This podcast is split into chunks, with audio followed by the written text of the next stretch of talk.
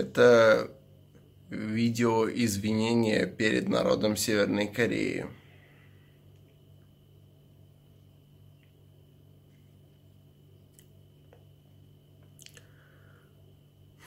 Гриша Амастрида. сейчас убежал. Убежал куда-то с очень сомнительными целями.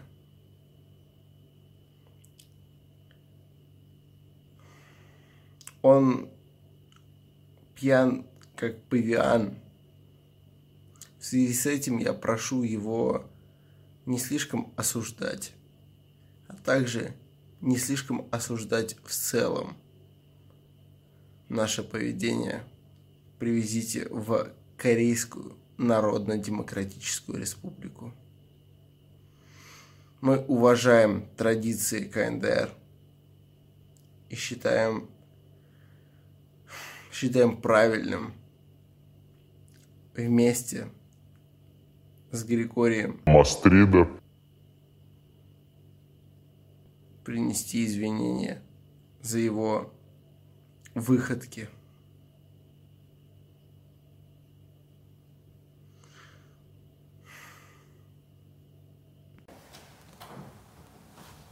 Салют, с вами Книжный Чел.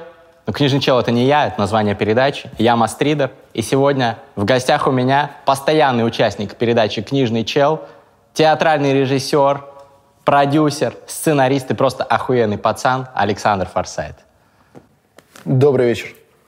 Многие из вас просили позвать Александра второй раз, но вы не знали, что он теперь будет к нам вообще постоянно приходить, потому что я готов с ним бесконечно обсуждать книги, искусство и всевозможные другие темы. Александр, но главный запрос был на то, чтобы рассказать про нашу поездку в Северную Корею. Мы давно уже ездили туда и никак не рассказали никому. Я не уверен, что это главный запрос, потому что главная претензия, скажем так, которую я получал, То, что мы не пьем в книжном челе, я так понял, была главная претензия. Нет, главная претензия, которую я в основном получал в Башкирии, а, это то, что мы с тобой неправильно называли то, что, то, что я ругал. Оказывается, не Зулейха открывает глаза, а Зулейха. Зулейха. А мы все время говорили Зулейха. Но я хотел бы парировать. Во-первых, я, я не слушатель, я читатель, поэтому я не слышал, как это правильно произносится. А во-вторых, э, что мы будем делать с такими случаями, как Фатима Салказанова? Она вроде по правилам Фатима, но это была очень хорошая известная журналистка, светлая ей память, Фатима Салказанова. Или вот, например, э, актер Тельман Эрнст. Он же по всем правилам, он же по всем правилам Тельман, но он Тельман. Достойный актер. Поэтому, поэтому я так прикинул, я так и продолжу, наверное, говорить Зулейха, потому что, Потому что тебе возможно, книга не нравится. возможно, я от этого реже буду говорить об этой книге. Так что Зулейха открывает Давай, глаза. за идею Чучхе, как обычно. За идею Чучхе и, наверное, приступим потом к историям. Давай. С Богом.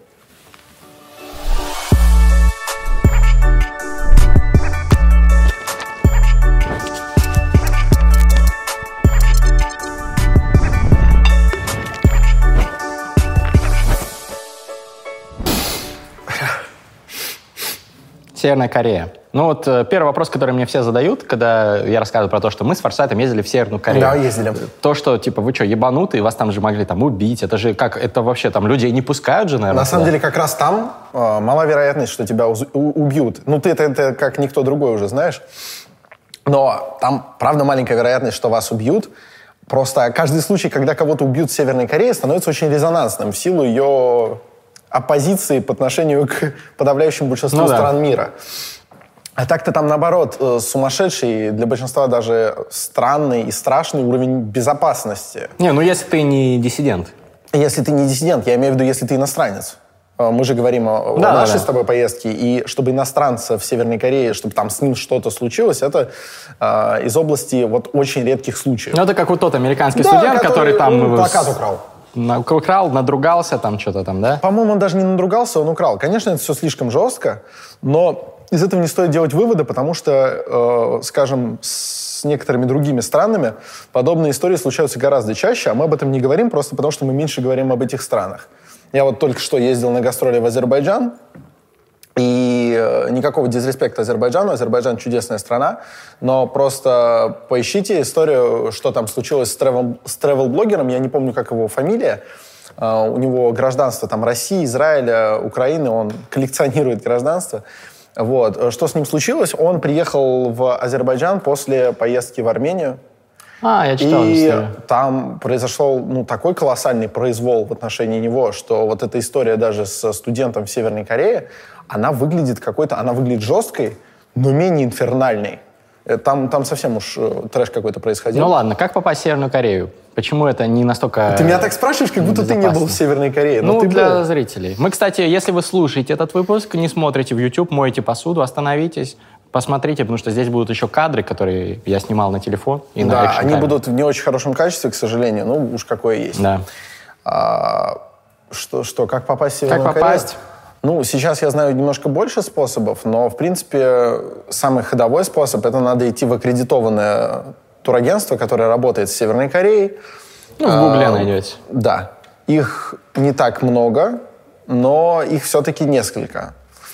Просто в Москве работает только одно, но еще есть несколько на Дальнем Востоке. И вы, в принципе, можете с ними договориться через интернет. Мы в такой век живем, да, книжный чел выходит. Можно смотреть, можно договариваться с кем угодно. Вот, вы приходите в а, бюро путешествий, а, бюро социалистических путешествий, договариваетесь с ними, вам рассчитывают, исходя из э, объема вашего тура, что вы хотите там посетить, сколько дней вы хотите пробыть, вам рассчитывают стоимость, вы 50% платите в России рублями, 50% в евро платите в Северной Корее. И это не супер дорого. Нет, это вообще не очень дорого, учитывая, что вот там реально all-inclusive. То есть из-за того, что северокорейская валюта не конвертируемая, вы там можете платить иностранной валютой только в специальных отведенных магазинах, которые туристов как-то принимают. А В остальных местах, если вам что-то понадобится купить, вам это купит гид. То есть, если вы в нормальных отношениях, а мы были в А нормальных были. отношениях, об этом чуть позже, э, вам все там, вам все там купят. И, соответственно, это будет стоить, ну, как, не намного дороже, тоже все включено, туры куда-нибудь там в Индию на Гоа. Ну, это как это в Евротуре, когда «О, у меня остался один доллар. Да, Что я же можно куплю свой купить?» отель, да. Да. Но там, там была история, там, по-моему, чаевые дали. Это такой, я увольняюсь, я построю свой отель. За объединение Кореи.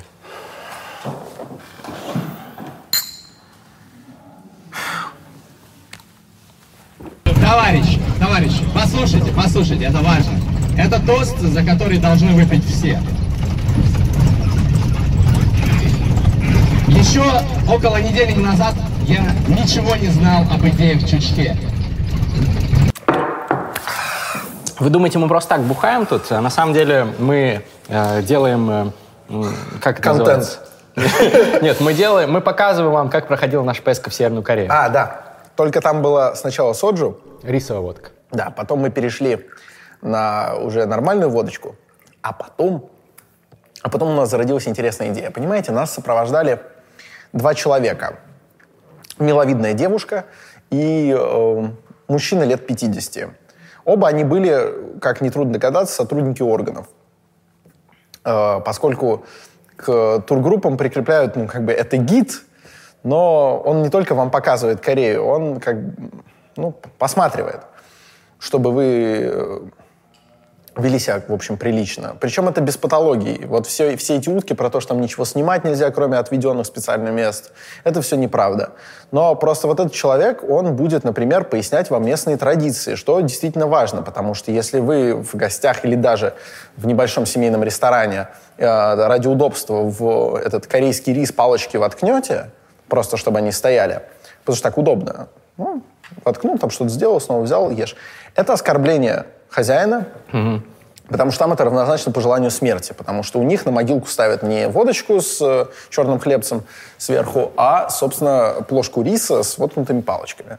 И вот этот человек в основном, вот нас не- реально ни разу ни в чем не ограничили. Только пару раз поправляли, чтобы мы ну, не криво фотографировали вождей. Нельзя э, обрезать им ноги и так далее. Нельзя это, в обрезать. принципе, законы фотографии. Это, да, он просто следит за тем, чтобы фотографии выходили хорошо, потому что если у статуи отрезаны ноги или тем более половина половина тела выглядит плохо. Не делайте так. Вот. А, но это касается только статуи э, великого вождя товарища Ким Ир Сена. Я надеюсь, здесь плашка была сейчас. Великого руководителя. И великого руководителя товарища Ким Чен Ира. И уважаемого И маршала. изображение уважаемого маршала товарища Ким Чен Уина.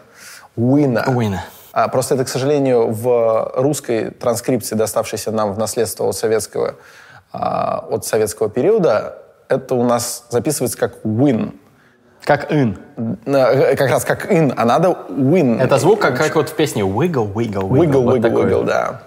Собственно, я бы, кстати, посмотрел какую-нибудь коллаборацию. Чтобы... Вот серьезно, он настолько сейчас либерально себя ведет э, с этой его неожиданной поездкой на границу э, с Южной Кореей, встречи с Трампом, которая была не Ну, запланирована. это здорово. А, Я бы что- даже выпил за уважаемого маршала За уважаемого маршала. товарища Ким Чен Уина.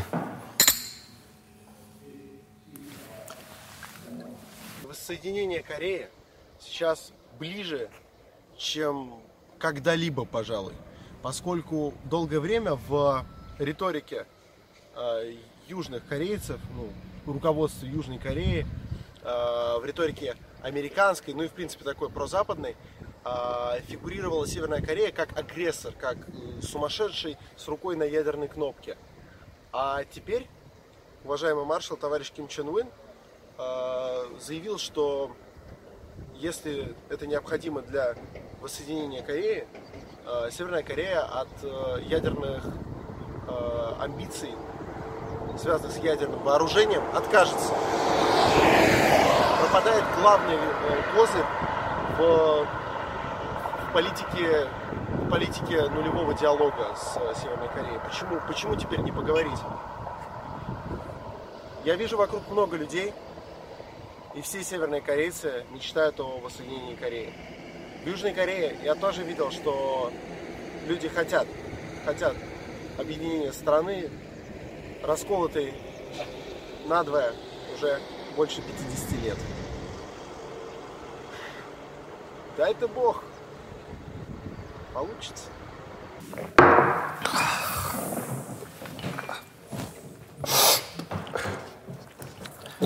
Продолжим. Либерализация определенно имеет место. Мы когда Она там имеет были- место, мы ее там буквально застали. Да. Я рассказываю в основном зрителям, понимаешь, ты-то там был. Мы были в Камганских горах, Камгансан. э, На границе. такой- на границе с Южной Кореей, и мы ужинали, и вдруг все корейцы начали хлопать, и к нам подошел наш, собственно, будем называть его и дальше гид, э, похлопал нас по плечам и сказал, все, давайте, выпивайте. Мы такие, что случилось? Он говорит, уважаемый маршал изменил время. Мы сидим такие, хорошо. Ну, типа, он куда-то отправился, видимо. Официально объяви- объявили о постройке машины времени. Нет. Просто именно в тот момент, когда мы там были, уважаемый маршал товарищ Ким Чен Уин а, унифицировал северокорейское время с южнокорейским по сеульскому времени. И я считаю, это очень крутой шаг. Во многом именно после этого я перестал со скепсисом относиться к этим налаживающимся взаимоотношениям между Северной и Южной Кореей. Я понял, что сейчас северокорейское руководство правда открыто к диалогу, потому что ведь почему очень долго не уступали и не меняли ни те, ни другие? Потому что непонятно, а по какому времени вся Корея должна существовать? Она вроде как единая, да? Но нельзя переходить на время идеологического противника. А тут он сказал, да похер, можно. Это Корея. Корея едина. Если они не хотят, окей, мы перейдем на другое время. И Корея перестала жить с разницей, абсолютно ебучей, простите, разницей в полчаса. Очень глупая была. Да. Ну, это, это очень здраво Еще подход. что-нибудь под занавес про Корею и поговорим о чем-нибудь еще. Ну, наверное, ну, тут еще вот видеоролики будут проигрываться. Да. Ну, вот, наверное, самый такой хайлайт, это как мы пили с местными Ну, КГБшниками. так ты это расскажи. Как, ты это не э, хуже знаешь. Мне, э, у меня возникла симпатия с э, нашей кураторшей, вот, молодой кореянкой, вот, и мы, чтобы не э, смотрели на нас вот эти вот э, старшее поколение КГБшников местных, воинов безопасности, как они называются по-корейски, мы, их, мы с ними, ну, пили, короче. Мы решили квас. основательно с ними выпить. Вот, и пили очень много. В итоге, ну, мы убедились в том, что, конечно, умеют, могут пацаны. Очень, очень сильно умеют. Вот. И мы каждый день пили с ними рисовую водку по полной. Григорий придумал лайфхак. Это я. Да, в тот момент, когда воин безопасности говорит, мне, наверное, хватит, он это люди, которых нельзя просто так переубедить, типа, да не, старик, да давай. Он, он сказал, ему хватит, он точно знает, что ему хватит. Но Григорий придумал способ. Он наливал прям такие фантастические порции и нам, и, и уважаемым офицерам. Он наливал и говорил, что ты, знаете, вот, ну, вот, за объединение Кореи. Ну, нельзя не выпить. Мужики До дна. встают, до дна выпивают, садятся такие, ух. Проходит минуты три, Григорий разливает по такой же огромной порции, говорит, за уважаемого маршала. Ну, ребята встают, приосанились, жахнули по-офицерски. Ставят уже такие, сидят. Проходит три минуты, он, собственно, за идеей Чучхе. Мы не, не просто так же эти тосты у нас были. Все снова пьют. И, все равно это сработало так, пьяные были все, но мы все равно были пьянее. А у нас была иллюзия, что мы очень хорошо умеем пить. Я думал, что азиаты, они быстрее напиваются, на самом деле. Стереотип. Стереотип. Ст- Как выяснилось. Да. Как выяснилось, Может быть, стереотип. их там специально отбирают. Может быть, это по казахам считали, я не знаю. Во-первых, обязательно послушайте мой с Александром Форсайтом подкаст «Терминальное чтиво». Must listen. Мы входим в топы iTunes в категории «Философия». Вот такие мы, ебать, философы, да? Каждую неделю по понедельникам на разных площадках выходит наш подкаст. Мы общаемся с интересными гостями на самые разные темы. К нам приходят реально крутые ребята. Мы в неформальной обстановке сидим, общаемся с ними, в конце фристайлем. Ну, на любителя, конечно, но многим нравится. Если вам нравится Александр Форсайт, если вам нравится то, что делаю я, вам понравится этот подкаст, ссылки на все площадки ВК, Яндекс, iTunes, Google Play, Spotify есть в описании выпуска. Во-вторых, вспомните любимого спонсора моего, Storytel, сервис аудиокниг по подписке. Офигенное предложение, месяц бесплатной подписки от Storytel по ссылке в описании. Всем советую. Там огромная библиотека аудиокниг, можете слушать аудиокниги, когда лежите в кровати перед сном, когда готовите, когда моете посуду, когда гуляете. Я вот так делаю, и благодаря этому я успеваю не только читать книги, но и слушать их. Увеличиваю свое инфопотребление качественного контента. А еще Александр Форсайт подготовил для меня список своих любимых книг на Storytel. Как раз вот можете выбрать, с чего начать. Первое место с огромным отрывом. Салтыков-Щедрин «Современная идиллия». Второе место. Джонатан Свифт «Путешествие Гулливера» в четырех частях. Третье. Максим Горький «Васа Железнова». Четвертое. Софокл «Царь Эдип». Пятое. Варлам Шаламов «Колымские рассказы». Добавляйте себе в закладки на Storytel и слушайте эти книги. Наконец, заценили мерч или мерч, как там правильно по-русски? Это наш Фабумовский, Фабума Гэнг, наше творческое объединение сделало. Вы можете получить такой же, если поддержите мои проекты на patreon.com. Patreon — это площадка, которая позволяет людям поддерживать креаторов, создателей контента. Также вы там можете получить членство в моем книжном клубе Мастридера. Раз в месяц мы собираемся, обсуждаем крутые книги «Годнота». А еще вы можете затусоваться со мной на съемках книжного чела. Там есть тоже такой лот. Переходите по ссылке в описании. Ну и для тех, кто небольшой взнос делает, есть членство в закрытом телеграм-чате Мастридеров. Там мы шерим классные ссылки. Очень полезно, очень классные ребята там сидят. Никто еще не жаловался. Всех люблю. Книжный чел. У? Bil. Zusammen trinken. Zusammen trinken. Zum Korea. Zum Korea. Danke gut. Zum Futurum von Korea. Als eine eigene Gesellschaft, eigene Staat und eigene Mitglied der internationalen Gesellschaft. Gesellschaft! Ich wollte trinken zum einen Moment, wenn Korea einig ist, zum Korea stark ist, zum Korea wieder vereinigt ist. Was wollen wir trinken? Sieben Tage Nacht, was wollen wir trinken? So ein Durst. Bruderschaft. Да, на Bruderschaft. До дна. Напоследок про Северную Корею что я хочу сказать? Ну, это реально музей под открытым небом. Всем авантюристам, любителям путешествий я советую туда съездить, посмотреть на это все дело. Понятно, что, ну, концентрационные лагеря, которые там присутствуют для диссидентов, это ужасно. Я, как сторонник свободы слова, моя душа болит из-за всей этой хуйни. Но э, страна действительно интересная, и я вижу позитивные изменения, и я уверен, что лет через 10 уже будет совсем другое. Если вы хотите посмотреть на это все дело, поезжайте прямо сейчас, это не так уж и дорого, вы получите интересные впечатления, пообщайтесь с людьми совершенно другой формации, как будто вы переместились в сталинский, в поздний сталинский СССР. И посмотрите на это все, там прекрасно, там нет никакой рекламы наружной. Да, там но- есть эти но вот ты плакаты. все-таки, ты все-таки немножко неправильно характеризовал Северную Корею. Ну, Если давай. позволишь, я бы тоже подвел Давай. черту. Ты просто очень негативистски ее оцениваешь в любом случае. А я бы сказа- скорее сказал э, об этом как...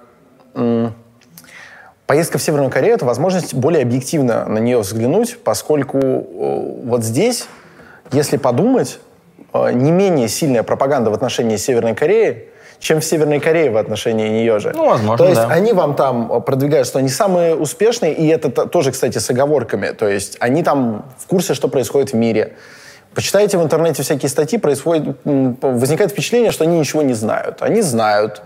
А, Может быть, у них какая-то не совсем полная информация, но они, у них нет иллюзий, что это самая успешная страна в мире. Они знают, что у них не самая сильная экономика. А, Я неоднократно разговаривал об экономике и с нашими провожающими, и с простыми ребятами, там, со служащими, всем, всеми такими. А, они очень открыты и дружелюбны к иностранцам. Кстати, в отличие от Южной Кореи. Через три дня я буду в Сеуле снова. Александр уже был в Сеуле. Я уже был в Сеуле, и я имею возможность сравнивать. И вот э, в сравнении с Южной Кореей, Северная — это более открытые люди. Действительно. Простые, вот которых мы встречали на 1 мая в парке. Мы Это- с ними перетягивали канат. Я был первым э, в нашей группе, ну, видимо, потому что самый высокий. Нам дали призы свинки, короче, копилки, типа. Это было очень мило. Да. И более открытые люди. Я ни разу не видел, чтобы меня провоцировали как иностранца в Северной Корее. В Южной очень часто можно попасться а, на какую-то провокацию, которую против тебя устраивают радикальные националисты, их там очень много. А на улицах в Южной Корее очень, ну, в Сеуле особенно, очень грязно, потому что южный кореец докурил, бросил, все равно уберутся. Но уберутся же не сразу, поэтому вы все время идете по улице, там бычки, бумажки нормально. В Северной нет. И, и это не потому, что там сигарет нет, просто потому, что там урн больше, потому что там есть закон по поводу брошенного окурка вне урны. И кто-то может сказать, ну это жестко, почему закон регламентирует там вот окурки? А вообще это адекватно, никому не хочется попадать на штрафы. Ну, как в Или на- Сингапуре, кстати. Да, да, да, да, да. Никому не хочется иметь проблемы из-за окурка, проще соблюдать законы. То есть взгляните на Северную Корею с той позиции, что они реально выстроили там свое, не похожее на другие в мире общество, и оно работает. Причем они не находятся в плену иллюзий, они, допустим, не строят коммунизм. У них давно уже из Конституции исключено слово коммунизм. И такие, так, это утопия, оно недостижимо, значит, вот это вот нечто. Коммунизма не будет. Что будет, что возможно, то и надо строить. Мне В- еще в нравится, доступного. что идеи Чучхе, они объединяют вот рабочих, крестьян и представителей интеллигенции. Да, у них всегда э, на любом памятнике, э, значит, на любой скульптурной композиции, посвященной корейскому народу, если там выделяются какие-то социальные роли, то там всегда будут э, обязательно рабочие, да, э, представители сельского хозяйства, и впереди будет э, представитель трудовой интеллигенции, обычно с кистью. А, Почему? Потому что они признают роль интеллекта.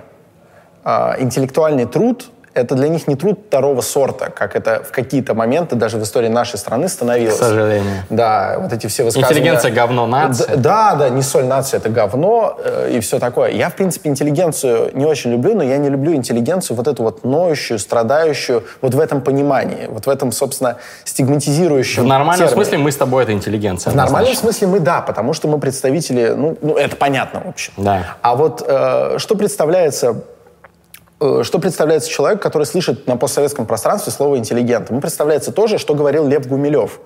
Почему он не любит интеллигентов? Он говорит, интеллигенты — это люди слабые малообразованные, а я сильные и хорошо образованные, поэтому я интеллигенцию не люблю. Как бы с формальным определением слова интеллигенция это не очень вяжется, да? А у нас, правда, у нас интеллигенция — это люди, которые почему-то подумали, что они умнее других. А это ведь неправильный подход. Конечно. А в Северной Корее подход правильный, за Северную Корею. За Северную Корею. Поезжайте.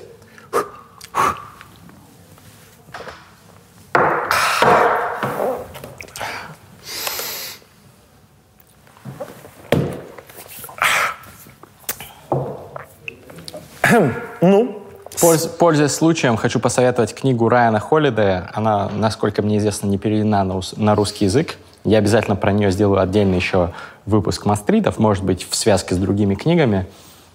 «Ego is the enemy». Эго — это враг. Вот. э, люди, которые возомнили себя какими-то там интеллигентами, возвышенными, они нихуя не шарят. Вот. Они неправильно делают. Не нужно отрываться вот от народа. Страшно далеки они были от народа, как говорили про декабристов. Вот опять же, Ленин. да, но на самом деле это все актуально и сейчас. Не нужно вот раздувать свое эго. Ты такой, типа, крутой, ты читал там Тима Ферриса или Эзера Ютковского. Ты теперь уже не такой, как все. О книгах. Надо о книгах. Мы снова говорим о книгах. Ну, ты про Ютковского, Книжный это чел. почти в каждом было. Книжный чел. Да. Поговорим о книгах. Александр, мы с тобой все время, когда собираемся, мы говорим об этой теме. И мне, меня это очень радует. Вот. И я помню, в последний раз, когда мы обсуждали, ты вот критиковал меня за то, что я называл каких-то писателей великими, а каких-то не да. называл. Вот, э, давай, elaborate. А, это сложная тема. А, у меня каждый раз сгорает задница, когда ты говоришь, например, у нас в гостях сегодня великий писатель современности Прилепин. Захар Прилепин. Или когда ты говоришь, что к нам в книжный чел э, пришла великая писательница э, Людмила Улицкая. Никакого Я, кстати, не говорил про Улицкую. О, так, нет, ты где, где-то либо написал... Ну, я тебе либо- сказал, может что-то, быть. Нет, ну, что-то ты где-то написал про то, что к нам приходила великая писательница Улицкая.